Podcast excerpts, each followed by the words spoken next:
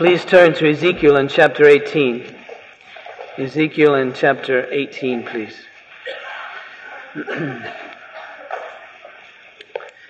As you do that, I want to announce something to you, and that is that next Sunday I'm going to do something different. By that I mean, for the last 14 and a half years I've been walking to a pulpit, the one before this one and now this one, and saying, turn to whatever, and then I pray. Next Sunday, I'm going to come up and just pray and then tell you to turn to your passage. I just thought I'd tell you that, because if I don't, you'll be confused next week. Now, the reason I'm going to do that is I noticed that sometimes when I start to pray, some of you are still looking for the passage, as if it's some sort of surprise. I've only been in Ezekiel forever now. But anyway, and I know it took me 14 and a half years to notice that. So I'm anxiously awaiting the next 15 years to see just what I'll notice next. But I thought there would no reason why I couldn't just pray and then look it up. So that's next week. Remind me. Like a rented pony, I may forget. But so now let's pray. Father in heaven, as we come to this passage, I pray you would help us. I confess for all of us that we're easily distracted, and it's easy for us to even deny the fact that we need your truth, because we'd rather think we know it all and that we're already fine, and so we really don't need this. But yet, Father, I confess for myself, for all of us, that we do, that we need your word, and so I pray that it would nurture us and nourish us and encourage us and instruct us and convict us, strengthen us, most especially would reveal you to us, that we may be transformed by beholding you. And this I pray in Jesus' name. Amen. Ezekiel chapter 18 and verse 1. The word of the Lord came to me. What do you mean by repeating this Proverbs concerning the land of Israel? The fathers have eaten sour grapes, and the children's teeth are set on edge. As I live, declares the Lord God, this proverb shall no more be used by you in Israel. Behold, all souls are mine. The soul of the Father as well as the soul of the Son is mine. The soul whose sin shall die. If a man is righteous and does what is just and right, if he does not eat upon the mountains or lift up his eyes to the idols of the house of Israel, does not defile his neighbor's wife or approach a woman in her time of menstrual impurity, does not oppress anyone, but restores to the debtor his pledge, commits no robbery, gives his bread to the hungry and covers the naked with a garment, does not lend at interest or take any profit, withholds his hand from injustice, executes true justice between man and man, walks in my statutes and keeps my rules by acting faithfully. He is righteous. He shall surely live, declares the Lord God. If he fathers a son who is violent, a shedder of blood, who does any of these things, though he himself did none of these things, who even eats upon the mountains, defiles his neighbor's wife, oppresses the poor and needy, commits robbery, does not restore the pledge, lifts up his eyes to the idols, commits abomination, lends at interest and takes profit, shall he then live? He shall not live. He has done all these abominations. He shall surely die. His blood shall be upon himself. Now suppose this man fathers a son who sees all the sins that his father has done. He sees and does not do likewise.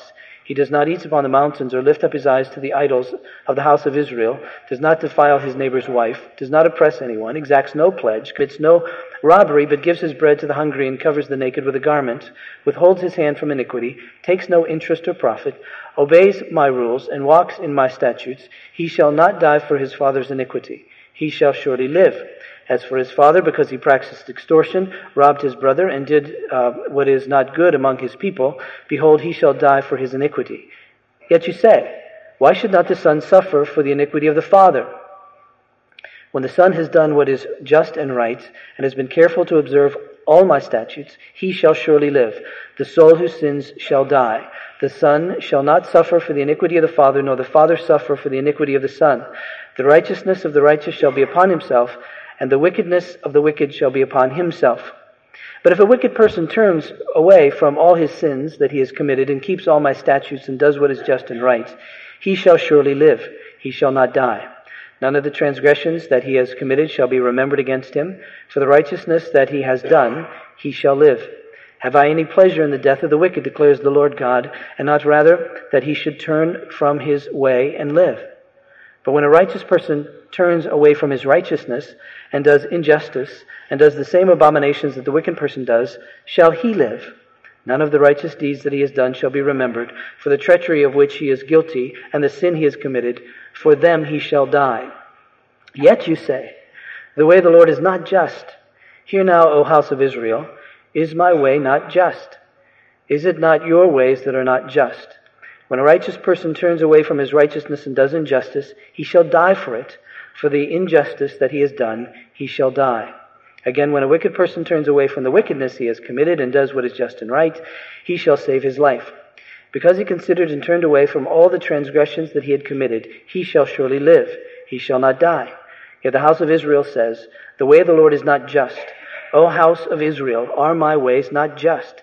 Is it not your ways that are not just? Therefore I will judge you, O house of Israel, every one according to his ways, declares the Lord God. Repent and turn from all your transgressions, lest iniquity be your ruin. Cast away from you all the transgressions that you have committed, and make yourself a new heart and a new spirit. Why will you die, O house of Israel? For I have no pleasure in the death of anyone, declares the Lord God, so turn and live. Now, this week, as I began to prepare for this morning, the very first thing I wrote on my tablet was simply to say thank you to you for bearing with me through Ezekiel. I felt a great sense of gratefulness. I'm not a big holiday guy, I guess it is Thanksgiving. Maybe that's the prompting, but a great sense of thanksgiving because I didn't take up Ezekiel for any academic reasons, just to sort of learn it and understand it, but for the purpose, frankly, of being transformed by it and coming really to know God. As Paul writes to the church in Corinth in 2 Corinthians in chapter 3, he says that we're transformed by beholding God. And it seemed to me very important that we come to know God as Ezekiel knew him, and thus not to skirt such a difficult, even prophetic word, if our lives are really going to be transformed, because we believe that as we come to know the Scripture, we come to know God, and as we come to know God, therefore, then we're transformed by Him, by understanding His sovereignty, by understanding His holiness, by understanding His love, by understanding His mercy, by understanding His righteousness, by understanding His grace, and all that is true about God, that we grow, that we're really transformed. I come from a theological tradition. I probably shouldn't tell you this because it'll freak some of you out. From a theological position. I don't know why I'm telling you this. It's sort of self-disclosure day. Theological position, tradition really, that all dead guys call experimental Calvinism. And it isn't that we're experimenting with Calvinism, and it isn't that we're experimenting with God. But the notion, really, I suppose, if we're going to put it in 21st century language, it would be experiential theology. That is, that we desire to experience that which is true about God. It isn't that we're just trying to learn about His holiness, but we want to experience the very reality of the holiness of God in the context of our own lives. It isn't that we're just going to read about forgiveness, but we want to experience the very forgiveness that God gives through Christ in our own lives. It isn't that we just want to read about the grace of God. We want to experience, want to know it. It isn't that we just want to read about and understand and be able to explain these various facets of the character of God and theology and all of that. We do in our own lives desire to know them and to experience them, that they've impacted our very lives. So we live as forgiven, accepted, reconciled, growing, strengthening, empowering Christians, followers of Christ. And so that's really why I'm here. So thanks for listening and bearing with me through this, and I hope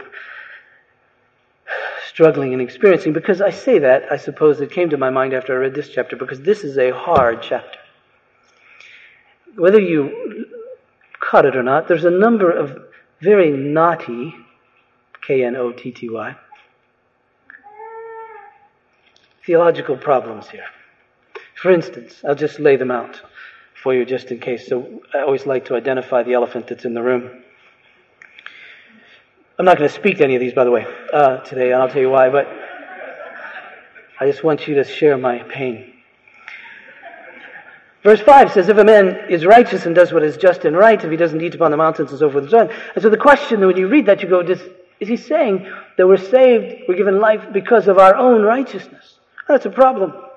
Because we believe that we're not saved on the basis of our own righteousness, that we can't be righteous in that perfection sense, and so we rely upon the righteousness of Christ. So that's a problem. And then in verse 21, but if a wicked person turns away from his sins that he has committed and keeps all my statutes and does what is just and right, does that mean that repentance really means that when I turn from my sin, I must keep all the statutes perfectly? Oh, that's a difficulty. I believe that repentance is turning away from sin. Yes, faith in Christ, the very one who kept them, and therefore we're forgiven our sins. And so how does that play out? And then, of course, there's verse 26. When a righteous person turns away from his righteousness and does justice and does injustice, he shall die for it. And we ask the question, can a righteous person really turn away from righteousness? I thought, if someone who is declared righteous by God, then he wouldn't turn away from that he would continue to persevere to the end, and if he did sin, he'd be ultimately forgiven and saved. And so that's a problem. And then there is, in fact, verse 32, which is a repeat of verse 23. So let me read 23, where God says, have I any pleasure in the death of the wicked, declares the Lord, and not rather that he should turn from his way and live. Verse 32 says, for I have no pleasure in the death of anyone, declares the Lord God, so turn and live. Now the difficulty there, in terms of as God expresses his heart for us to repent, is that at that moment in time, he knew they weren't going to repent. He had already told Ezekiel they're not going to listen. He's going to bring judgment, it does come. And so he knew they weren't going to repent. So is this really sincere on God's part to be able to say this? To be able to say, I really do want you to repent, when he knows they're not going to repent. In addition to that, we know that repentance really, true repentance, is a gift from God. It requires a change of heart in order for us to turn from our sins and to trust him. And so, if it really doesn't please him that people don't repent, then why doesn't he work repentance in everybody, and then he can be pleased? And also, Psalm 135:6 says that God does only that which pleases himself. And here he says he's not pleased, and yet he's going to judge them. So, is this really sincere on the part of God to speak like this to us? And then, in verse 31, he says this, cast away from you all the transgressions that you've committed, and make yourselves a new heart and a new spirit. Why will you die, O house of Israel? Now, I'm reading out of the English Standard Version. I should have read out of the NIV, because it says, and get yourself a new heart, which theologically is much easier to deal with than make yourself a new heart. I appreciate my NIV translator brothers, but I do know the Hebrew word as they did. They were just trying to make it more consistent, because in Ezekiel 36, God says, I will give you a new heart. I will make you a new heart. Now he's telling them to make a new heart. How can we do that when that's a work of God? So the problems here are quite legion and difficult. Now, I actually have two sermons. I could have a sermon where we're going to answer all of those. I'll just tell you that no, we aren't saved by our own righteousness, but by God's. No, you can't lose your salvation once righteous.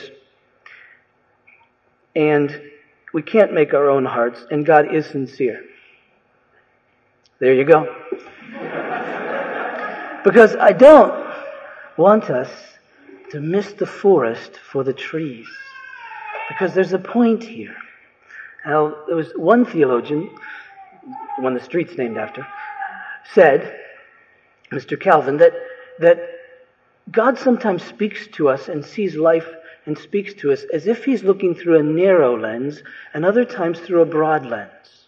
That is, there are times when he's looking through a narrow lens, and he's telling us through that narrow lens very directly what it is and what is truth.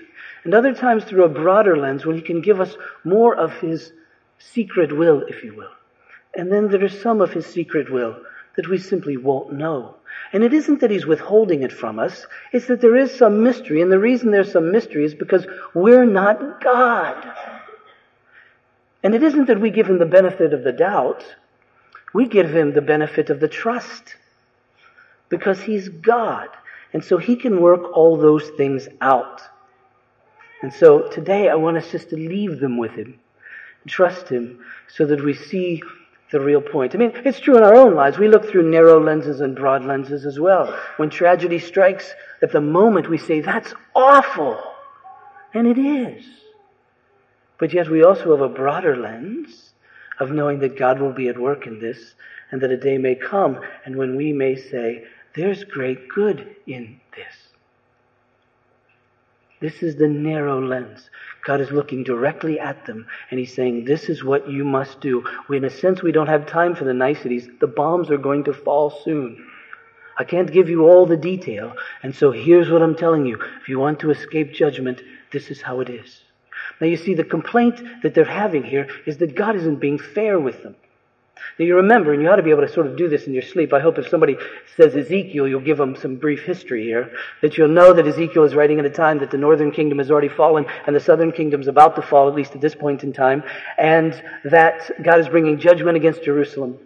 There's already been a couple of exiles. The Babylonians have come in and moved people out, and now God is saying you're going to be judged. And we've talked about the logic of that judgment. They were to be a vine, and yet they didn't bear fruit, so they were cut off. We've talked about the passion of that judgment. They were to be the very bride of God himself. He was to be their husband, and yet they prostituted themselves and went out after other lovers. And so we see the passion of that judgment. We also see hope in the midst of that. Last Sunday, as we looked at Ezekiel chapter 17, and we saw that there was a planting is going to happen, that God's going to come as a big eagle and take a piece of the cedar and a twig, a sprout, and it's going to grow, and it will be our Lord Jesus Christ, who is the very groom, who is the very vine.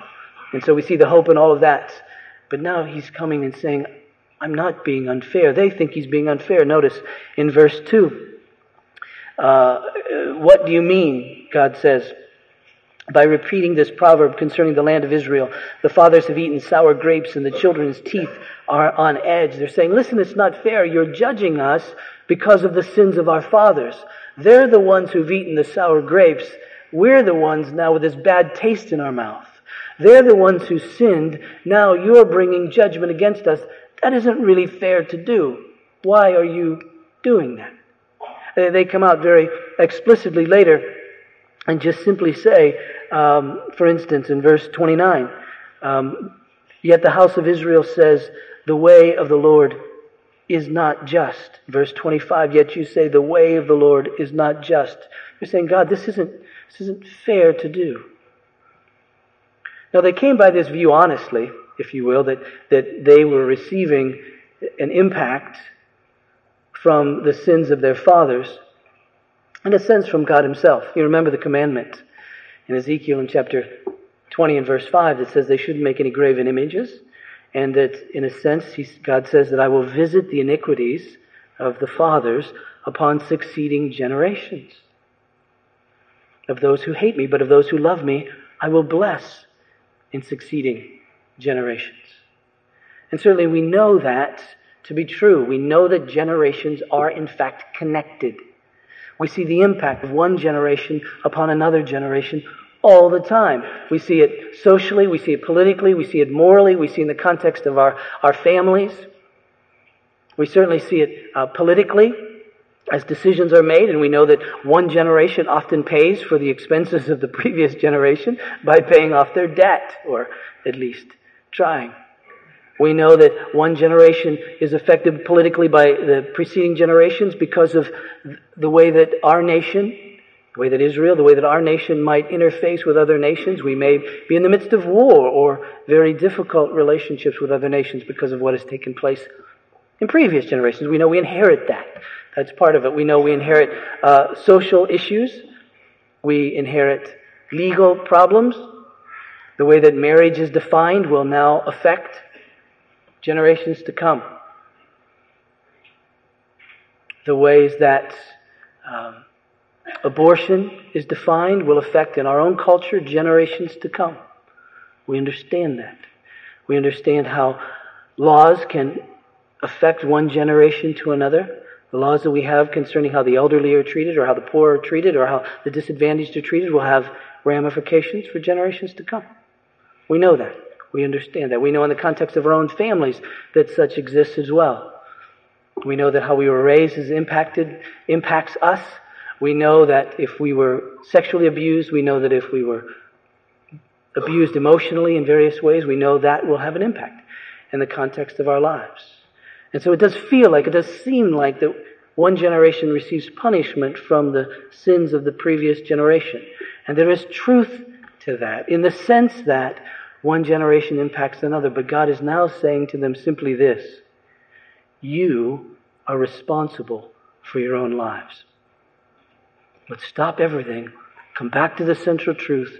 You're responsible for your own lives. Verse 4, he says, "Behold, all souls are mine. The soul of the Father as well as the soul of the Son is mine. The soul who sins shall die." He says, I'm not bringing this judgment upon you because of the sins of your fathers. Oh yes, they sinned. And oh yes, that impacted you. And oh yes, you're imitating them. But this is because of what you have done. You're responsible for your own sin before me. And then he goes on to give this illustration. He uses three different generations. First generation, the grandfather is righteous, follows God. Basically, he follows the law of God. He's faithful to the law of God, as an Old Testament righteous person would be. And he follows the law of God, no doubt, by faith, trusting. He may not follow it perfectly, that is, he may sin, but yet there are sacrifices available to him in which he trusts will cover his sin. But his heart's desire, because of the way his heart is, to follow after God. And so he does. He doesn't eat from the mountains, for instance, which means to worship idols or to lift up his eyes to the idols of Israel. He doesn't defile his neighbor's wife. There's no adultery. He doesn't oppress anyone. He restores to the debtor his pledge. That was very important in ancient Israel. If you loaned money to a fellow Israelite and he gave you something in earnest as a pledge, could give you his cloak, you needed to return it to him before it got too cold. You couldn't keep it.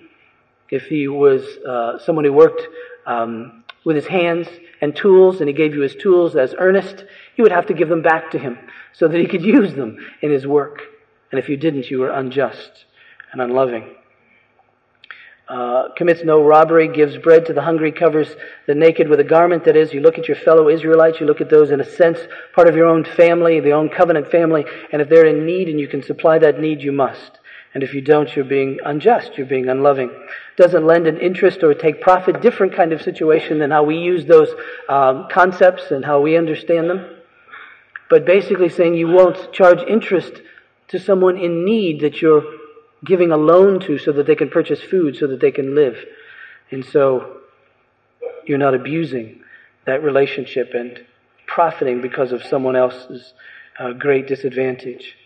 You don't withhold your hand from justice. You execute true justice between people. You walk in the very statutes of God. Ah, that's the kind of person. He says, now shouldn't a person like that live?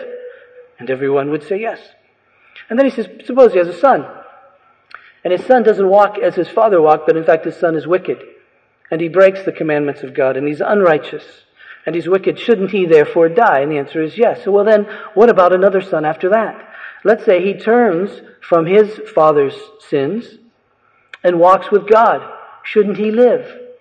Oh, yes, he should live. Why? Because each person in each generation is responsible for themselves. Now, what does that mean? Well, it means just that. It means that each of us is responsible for our own sin, and none of us can blame anyone. It's very interesting. We like to blame. Blaming sort of comes easy. It came easy in the Garden of Eden. You remember Adam sinned and he runs with Eve, and God comes after him. He said, Adam, where are you? And why did you sin? And Adam says, well, God, it was this woman. And we think he shouldn't blame his wife, but he didn't. Because he says, God, it's this woman you gave me. He was really blaming God, ultimately. He says, it's really not fair that you should come after me like this, God, that I sinned, because it's really your fault. Because you're the one that gave me this woman, and she's the one who...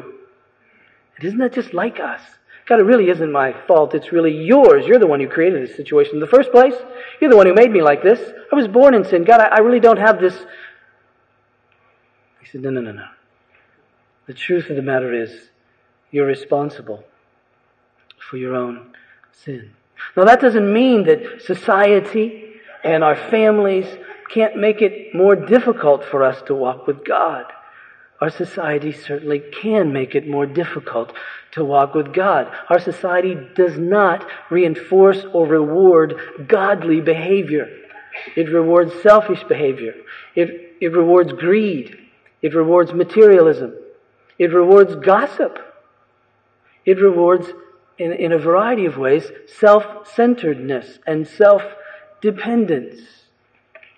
It rewards all of that. Not only that, but certainly our society influences negatively, morally, in the context of Christ. The society allows us to shade the truth, expects us to shade the truth in varieties of ways. There's a certain amount of lying and deception that's just sort of common in the culture, expected in the culture. We know it goes on. Immorality obviously is an easy target because it's so rampant.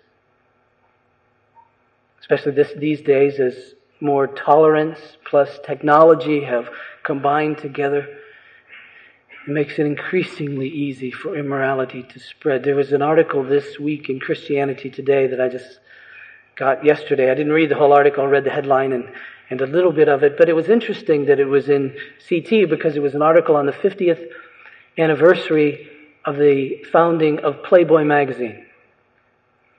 And you don't always see such titles in Christianity Today. So it caught my attention, but it was interesting analysis, just the bit I read.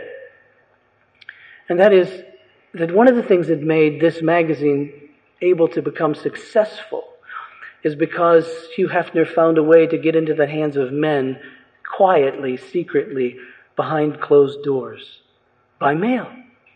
You didn't have to go out and purchase it and admit that you were going to do this, but it simply came to your home.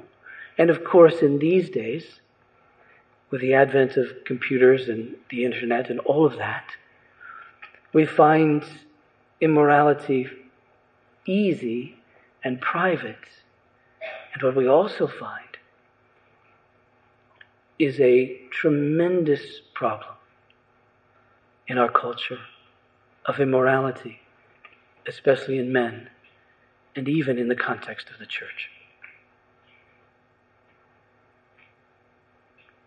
That makes it more difficult, quite frankly, to follow Christ. But yet, even in the midst of that, we stand unable to blame technology, unable to blame our society. But God says, no. The soul who sins shall die. We're still responsible for our own actions, our own lives, our own hearts. We can't blame. The same is true, and even more so, I suspect, in the context of families. If you are the product of bad parenting, it may make it more difficult for you in many areas to follow Christ. It may be that encultured in you from your family is a sense of materialism and greed that makes you think really that your security is going to be found in stuff.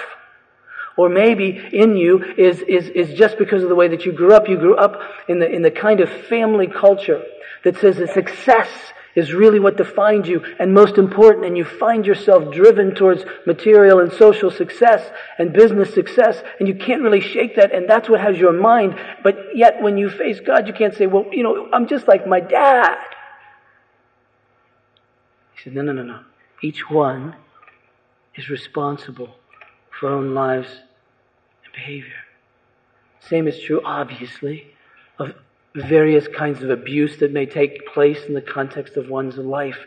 It may make it very difficult to follow Christ.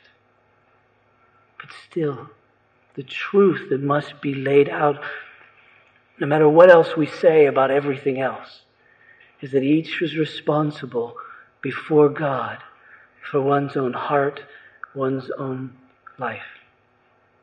And of course, the great mystery of this is that we're born sinners. We're born with a sinful nature, and that still doesn't let us off the hook. We're still responsible, mysteriously so. And the big question in Scripture, the question that the Scripture does address is, how can you hold me responsible, really, for this? Is God really just? And you know, many of you, the answer to this, because we've discussed it enough, probably. But in Romans in chapter 9, it's the issue that the apostle deals with in a sense. Is God just? How can he condemn me when no one can resist his will? Here he's talking about this doctrine of election, that God chooses and changes hearts of those who will follow him, and he'll have compassion on whomever he wishes.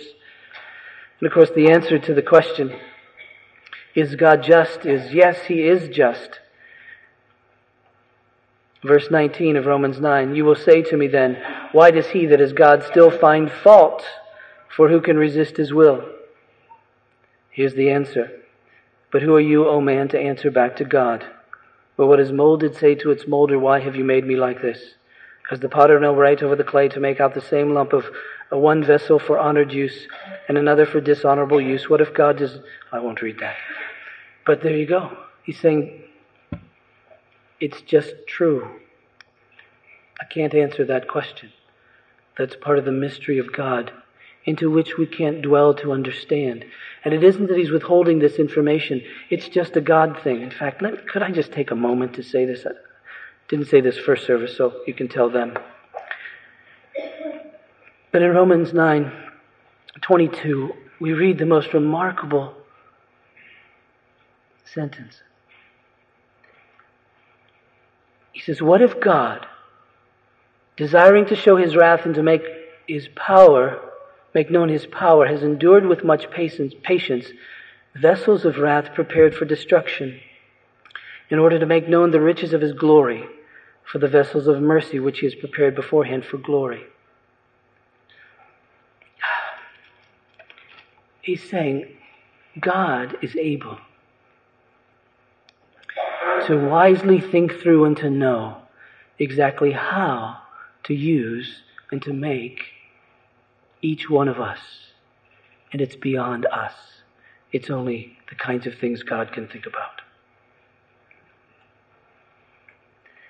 So the next logical question as we come through this particular chapter is, well, if I'm responsible for my own sin, that is, I'm not going to be punished for my parents' sin, that only is marginally comforting. Because while it's nice that I'm not going to be paying for their sin, really, before God, still I must find some way to deal with my own. And this is then when he says to them, okay, repent. I'm not bringing this judgment upon you because of the previous generation's sins. You're mimicking them. You're doing what they did. And thus, these kinds of things, the result is my judgment. But it's you who've sinned. Now, if you want to escape this judgment, then he says in verse 21, but if a wicked person turns away from all his sins that he's committed and keeps all my statutes and does what is just and right, he shall surely live. He's saying to them, turn away from your sin then. Don't die in them. That's not my heart, really, my desire for you. So turn from your sins and live. And this is that word, repentance. Now, repentance is a very significant word, obviously. Remember when John the Baptist came on the scene, he said, repent, for the kingdom of heaven is at hand. It's right here, but in order to enter it, you're going to have to change. And the change is going to have to be in your thinking, and then you're going to have to leave your own kingdom, leave the kingdom of the world, and enter into the very kingdom of God. When Jesus came on the scene, he said, repent, for the kingdom of heaven is at hand. When Peter preached the first sermon on the day of Pentecost, he said, repent. Be baptized, meaning repent and identify with Jesus, this Jesus of Nazareth, because he is the King. So repentance is very important to us, but we must understand what it really means to repent. Turn quickly to 2 Corinthians and chapter 7. 2 Corinthians and chapter 7. Because you see, when we're confronted with our wrongdoing, we almost always feel bad.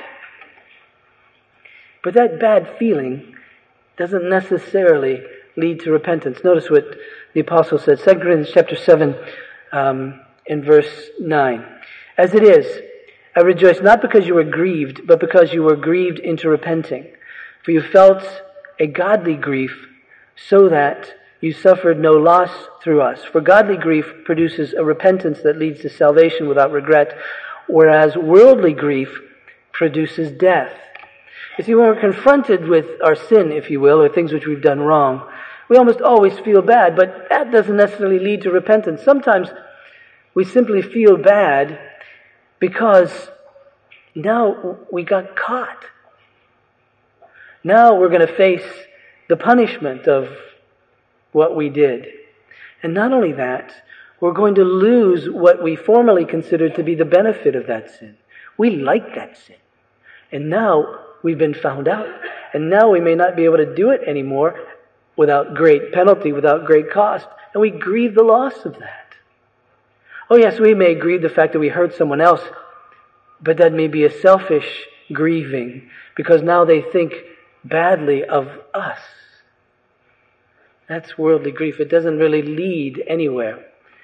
But he says there is a godly grief that produces a repentance that leads to salvation. You see, worldly grief just makes us want to get a get-out-of-hell-free card and then be able to go on and live life as we did before. Whereas godly grief looks at it much differently. Notice what he says about that in verse 11. He says, "For see what earnestness this godly grief has produced in you." See, godly grief produces something in us, something visible. And what is visible is, first of all, an earnestness, a seriousness about dealing with, about facing our sin. An earnestness about that. Again, we have a tendency to want to deny these things when confronted. I think it was T.S. Eliot who said, "Humankind cannot bear much reality." We don't like to be confronted. Jesus put it obviously better when he said we love darkness rather than light, because light exposes the darkness. And we don't like that. We don't like the darkness in us exposed. James writes in James chapter 1 about coming to God's word and being convicted by it and doing nothing with it. And he uses the image of a mirror. He says it's sort of like somebody comes to a mirror and you have a dirty face. You look into the mirror and you go, "I look great," and walk away until you don't do anything. Ah.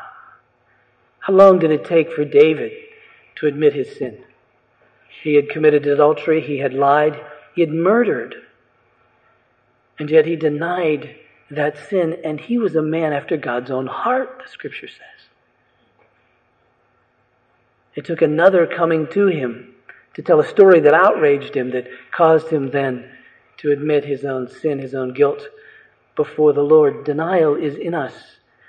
And yet when true godly sorrow comes, it leads us to an earnestness, a seriousness about our sin. And then he goes on to say, "But also, what eagerness to clear yourselves." Now, when the apostle says that repentance means we have an eagerness to clear ourselves, it doesn't mean that we try to convince other people we really didn't do this. We really didn't. What we're trying to clear ourselves of is to convince people that we're no longer like that. We're no longer going to do that. We want to so distance ourselves from our sin that people no longer associate us with it. We want to clear ourselves that we're no longer people who do that. I think I've told this story before years ago of a friend that I met when Karen and I were living in South Carolina a long time ago. It was a man by the name of Jim Muhlig. And I knew Jim. He was an older man. He was probably 50. And he was the sweetest, kindest, most compassionate, generous man I knew. And one of the things that was remarkable about Jim is that though he was a busy man like everyone else, every Wednesday night and every Sunday morning he drove this clunky old school bus, into the inner city of our community and picked up a bunch of kids and brought them to church on Wednesday night and on Sunday morning. 2 weeks in the summer, we had a summer camp for these kids in the inner city, and Jim volunteered his time. Not only did he transport them, but he was a counselor, and he was there, and it was amazing. When Jim was around, the kids flocked to him, and it was like Jesus had arrived. It was wonderful, a wonderful time. And I heard through the grapevine that Jim was a great golfer. And that kind of surprised me, because I had a number of conversations with this guy, and he never talked about golf to me. And so I went up to him one day, and I said, "Jim, people tell me you're a great golfer, one of the best golfers in the state." And he looked very serious at me, as if I had just said something horrible. And he said, no, I used to be. I said, what do you mean? He said, well, I used to play golf all the time. He said, I used to be so good that on the weekends I made enough money golfing, betting on his golf game, golfing, that really it was more than my other income. And he said, I was really good, and I was known as the golfer guy, but he said, I played every weekend. I played every Sunday morning. I never went to church. I never worshiped God. And then he said, then I got saved. And then I realized my sin of neglecting God. And he said, so I quit playing golf. And he said, I never think about golf. I never watch golf. I never talk about golf because I don't want to be known as the golfer guy. I want to be known as the guy who follows Jesus. And he was a guy who was eager to clear himself. He no longer wanted to be associated with the old. He only wanted to be associated with Christ, and so he distanced himself. Now, if you play golf, that's fine. Don't play on Sunday mornings. Although if you do, I hope you do really well. You won't be able to tell anybody. But he wanted to distance himself so far from it. A number of years ago, Karen and I had a friend who was a thief. And we've kept some strange company over the years, but he was a thief. And after he became a Christian, he bought us a Christmas present. First Christmas after he had become a believer, and he brought us a present. It was a clock radio. And he gave it to us. We looked at each other and we said, Jack, honey, we love you, but you need to show us the receipt. And he said, I knew you were going to ask me that. And he pulled it out and he said, look, I bought this. He was eager. He was eager. He wasn't upset with us. He was eager to show us and to distance himself from his former sin. Now, we later wondered if he had stolen the money. But he had a receipt. And I tell spouses who've been unfaithful that you need to convince your spouse of your repentance, that you're not the victim, and you need to do whatever you possibly can to clear yourself. That is not to say you didn't do it, but to say, I don't do this anymore. And whatever it takes, whether it's showing receipts from business trips, whether it's getting calls on a regular basis, whether it's inquiring with fellow employees, whether it's quitting your job because you travel too much and it's too great of a temptation, whatever that happens to be, that you distance yourself so far from it so that you can convince because you're eager to clear yourself, to show that that's not who you are anymore. I mentioned earlier the whole problem of internet issues and internet pornography. And if that's a problem for you, you need to do whatever you possibly can because it's destroying men's lives. If you're a young man, please, by the mercy of God, if this is an issue for you at all, take your computer and throw it away. It will destroy your life. See? Join with some of us involved in this whole covenant eyes thing, who are always accountable to someone else. Do that. Do it as a sign of repentance. To understand the seriousness of the sin, that it's not out to be your friend. It doesn't bring pleasure. It's going to kill you. It wants to destroy you. And you understand that you've offended God. And it isn't that you just got caught and feel bad, but it's more than that. You understand the wrongness of it and the evil of it. And so you want to get rid of it and move away from this sin and to separate yourself from it and to leave it and to walk with God. And so it may well be that you have to, as a sign of repentance and as real genuine repentance, get rid of this stuff. And I'm not a book burner, record burner kind of guy, although there's some books, if you have, I'd love to burn. But they're just usually bad theology. But think about it. Distance yourself here, earnest, to clear yourselves. What indignation, a sense of real passion, real anger at yourself for having done this.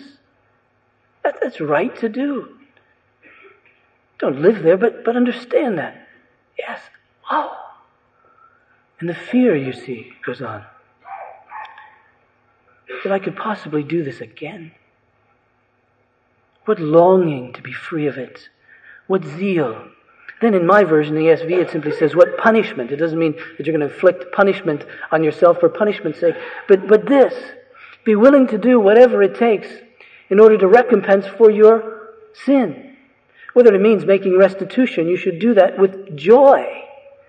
Not does the victim, oh no, I got to pay this back. But no, with joy to be able to make restitution and whatever it takes. That's true repentance. At every point you've proved yourself innocent in this matter, he says to them. Not innocent that they didn't sin, but innocent now they're no longer sinning in that particular way.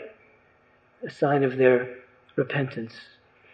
And so when Ezekiel says, listen, in the mystery of God, however you want to say this, however you want to think about this, bottom line, get rid of all the theological questions and issues that may arise. The bottom line truth, no matter what else, is that each of us is responsible for our own hearts, our own lives. That's the truth. No matter how difficult your life has been, no matter how rotten our society becomes, no matter how difficult all that makes it, and how painful it is and the struggle that it is, still we're responsible for our hearts and our lives before God.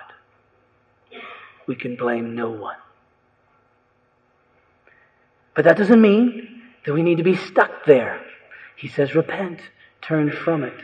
And in various mysterious language, the theologians, he says, make yourself a new heart. And by that he means, he says, change, be different.